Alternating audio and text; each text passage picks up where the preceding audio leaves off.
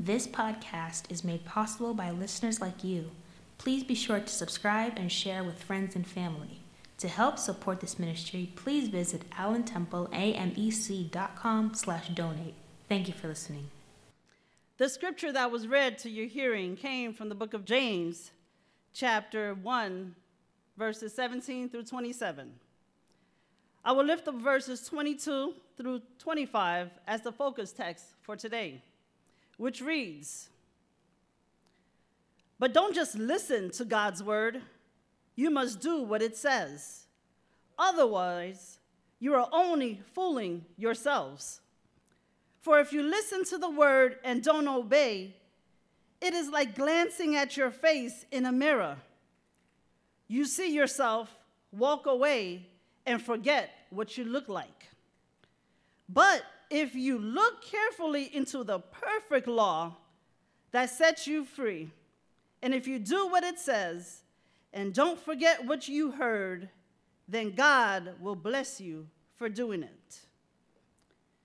It is with this scripture in mind, I will preach from the title, The Man in the Mirror. The Man in the Mirror. Pray with me, church. Gracious, everlasting Father, I thank you for yet another opportunity that you have given me to stand behind this sacred desk. And I ask that you might hide me behind thy cross, that there will be more of you that is seen and less of Naphtali. Holy Spirit, fall fresh on this preacher now. She needs you to be able to deliver this word that the Lord has laid in her heart. Lord, let the words of my mouth and the meditation of my heart be acceptable in thy sight, for you are my rock and my redeemer. And I will be sure, after the word is preached, to give you all the praise, the glory that you so rightly deserve. It is in Jesus' name that I pray. Amen. Have you ever been guilty of looking at others your own age and thinking, surely I can't look that old? A lady was sitting in the waiting room for her first appointment with a new dentist. She noticed his DDS diploma. DDS stands for Doctor of Dental Surgery, which bore his full name. Suddenly, she remembered a tall, handsome, dark haired boy with the same name who had been in her high school class some 37 years ago.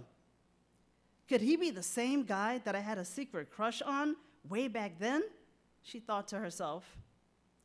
Upon seeing him, however, she quickly discarded any such thought.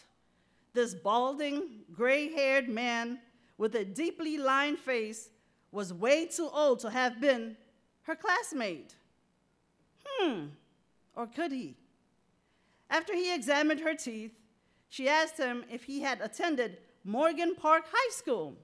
Yes, yes, I did. I'm a Mustang. He gleamed with pride. When did you graduate? She asked. He answered, In 1967. Why do you ask? You were in my class, she said. He looked at her closely. Then that ugly, wrinkled old man asked, What did you teach? See, the moral of the story here is it's so easy, isn't it, to see the faults in someone else. We see their wrinkles, we see their gray hair. Even more than that, we see all the specks in their eyes. But we are not so quick to notice those flaws in ourselves. After that exchange, she left the dentist's office, and while in her car, she thought to herself, When I was young, I was determined to change the world and make it a better place. As I grew older, I realized that was an unrealistic goal and recommitted myself to changing the people around me. I've gotten a little bit older and grayer. I still want to try to influence people around me, but I have learned that ultimately, the only person I can change is me.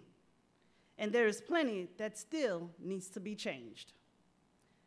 Ever so often, as this lady in the story, we want to look at others and changes that need to be made in them, but never wanted to take a good, hard look at ourselves, the man in the mirror. This brings me to the scripture that was read to your hearing from the book of James. James, the author of this epistle, is said to have been one of Jesus' brothers. James wrote this letter to the first century Christian, first century Jewish Christians. And during that time, the Jewish Christians had been scattered all around the Mediterranean world because of persecution. And because of the hostile surroundings, many of them were tempted to compromise their faith. James's purpose of writing this book was to expose the hypocritical practices and teach right Christian living. Many have referred to the book of James as the Christian guidebook or the Proverbs of the New Testament. Some of the themes attributed to the writing of this letter are wisdom, living faith, testing and trials, wealth and oppression, are just among the few. James wants us as believers to be reminded that genuine faith transforms lives, and he wants to encourage us, encourage us to put our faith into action. Now that I've given you a glimpse of the book of James, I did this to help you better understand that better understand the text that we will be diving into.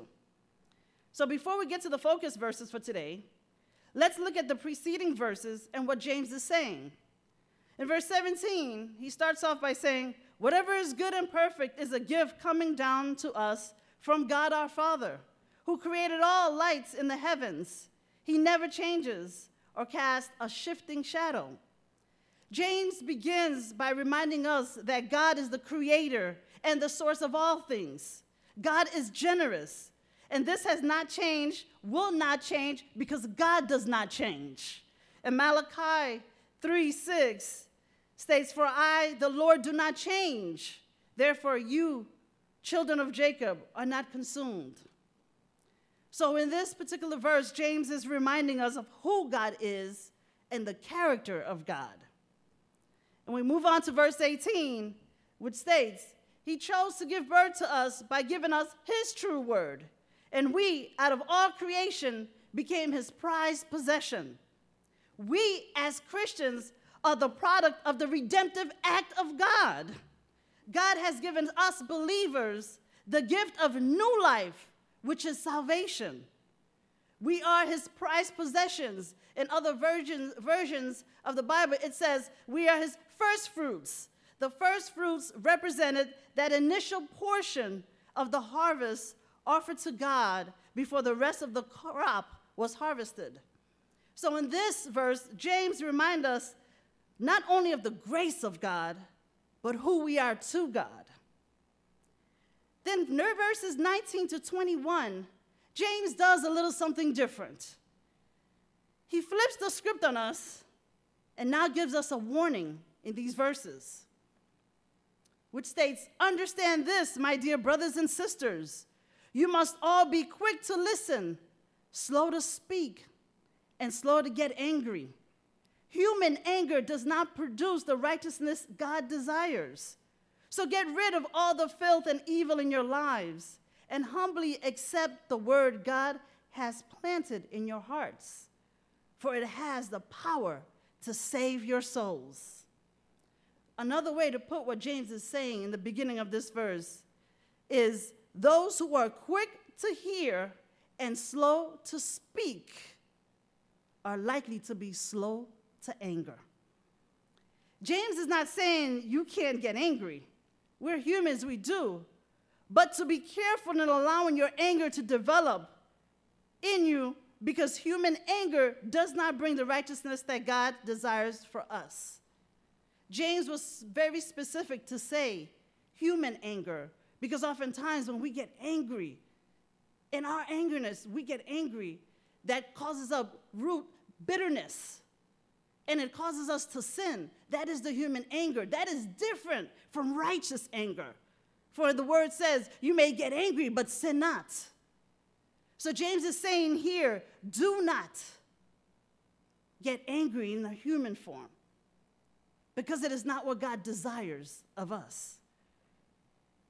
Basically, James tells us to rid of anything we know to be sin in our lives. We get rid of it by confessing it, which helps our hearts to be ready to receive God's word that is planted in our hearts.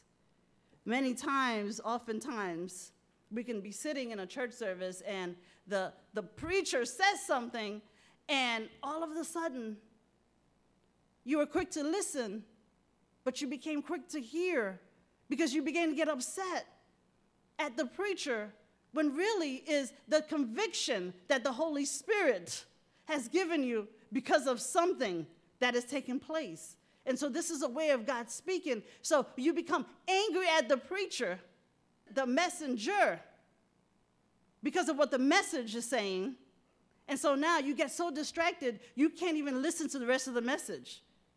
That's why James said you got to be quick to listen, slow to speak, and slow to get angry.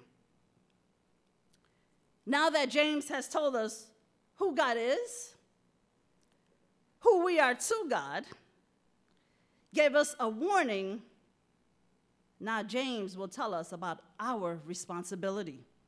What are we going to do with the information we have been given? Now we must look at ourselves, the man in the mirror. James spoke of humbly accepting the word that is implanted in us. Now he says that we must do the word. And our responsibility, according to the following verses, states But don't just listen to God's word, you must do what it says. Otherwise, you're only fooling yourselves. For if you listen to the word and don't obey it, it's like glancing at your face in a mirror. You see yourself, walk away, and forget what you look like. But if you look carefully into the perfect law that sets you free, and if you do it what it says and don't forget what you heard, then God will bless you for doing this. James compares reading the Word of God with looking in a mirror. How does, this, how does he do this? Well, I'm glad that you asked. First, he tells you don't just listen to the Word, but obey it. The command to listen to God's Word describes, for example, if you're sitting here listening to a sermon or some sort of speech and you begin to nod with the, with the lecturer or the, or the pastor and go, uh-huh, everything he's saying is correct, but all of a sudden you do nothing with it. The hearer could not agree to the message, but do nothing as a result. There is no action behind the words that you have heard. So one who hears the message without doing anything is self is self-deceived. Just like he said here. If you don't just hear the word and don't do anything about it, you're only fooling yourselves. And James gives us an example of this as a mirror illustration. He uses the mirror illustration as a metaphor. A mirror is a reflection of an image. A mirror gives us a fair assessment of our physical appearance. And James says, as soon as you walk away from the mirror, you forgot what you've seen. Mirrors in the New Testament were made of polished metal. People used them to wash their faces, shave their beards, and comb their hair. Then they quickly left, giving little thought to the image they had seen. But did you ever think that people can actually repeat the same experience in the spiritual realm? You listen to the word, or you read the word, you find the truth in it for the moment, then you walk away without remembering what you heard or what you read or applying it to your life. There is no lasting impression. The word has not penetrated the heart and the, the life of the hearer. This is what James is trying to convey to us. But I'll go further and say that the mirror not only gives us a reflection of our physical appearance, it also provides us with a reflection of the inside of us. There are certain emotions we feel when we look in the mirror that is reflected on the outside. When we are angry, it can manifest on the outside. When we are sad, when we are pensive, it could be seen all over our faces. Because we know ourselves better than any other human being, we see who we are in the mirror. We see the pride, we see the human anger, we see the uncontrolled tongue, the selfishness, the mean spirit within us. But, brothers and sisters, the mirror can also reflect the graciousness of God in us, the love of the Savior, the fearfully and wonderfully child made in his image, the kind, the selfless, compassionate individual. These things can be seen when we allow the Word of God to become the mirror in which we examine ourselves. Let me say that again. We allow the Word of God to become the mirror in which we examine ourselves. That is why James compares the reading of God's Word with looking in a mirror. Verse 25 says, But if you look carefully into the perfect law that sets you free, and see if you do what it says and don't forget what you heard, then God will bless you for doing it. God's word is the perfect law that gives us the freedom. If we obey what it says and live the word, then we will be blessed. Doing what God requires always brings a blessing with it. Hear what I'm saying, brothers and sisters. Doing what God desires brings a blessing with it. God's word is the perfect law. You know, the other day I was listening to a song, and many of you are familiar with it.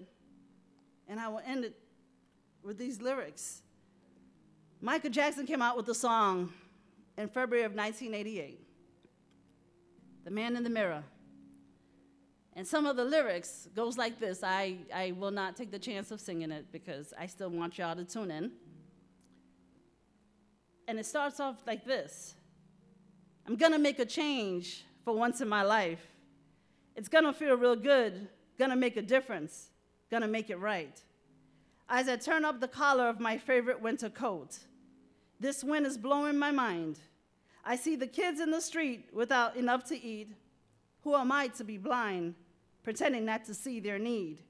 A summer's disregard, a broken bottle top, and one man's soul they follow each other on the wind, you know, because they got nowhere to go. That's why I want you to know I'm starting with the man in the mirror. I'm asking him to change his ways. And no message could have been any clearer. If you want to make the world a better place, take a look at yourself and make a change. Well, I kind of sort of see it this way. There was a man who made a change once in my life. It felt real good, and it made all the difference. It made me right. He did not need to turn up the collar of his favorite winter coat. The wind that is in him is still blowing my mind. I see the kids in the street without enough to eat. I'm no longer blind, pretending not to see their need. That's why I want you to know I'm starting with the man in the mirror. He changed my ways, and no message could have ever been clearer. If you want to make the, pla- the world a better place, take a look at yourself and make that change.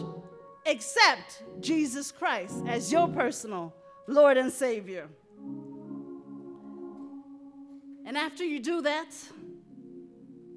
as James says, don't just be hearers of the word but doers of the word.